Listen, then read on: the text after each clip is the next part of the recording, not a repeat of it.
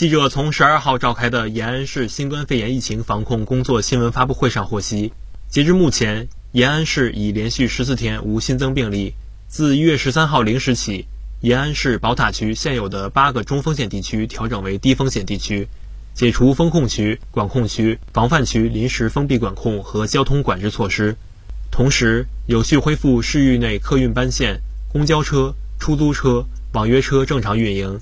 私家车、货运车正常行驶，确保市域内人员正常流动、物资正常流通。新华社记者西安报道。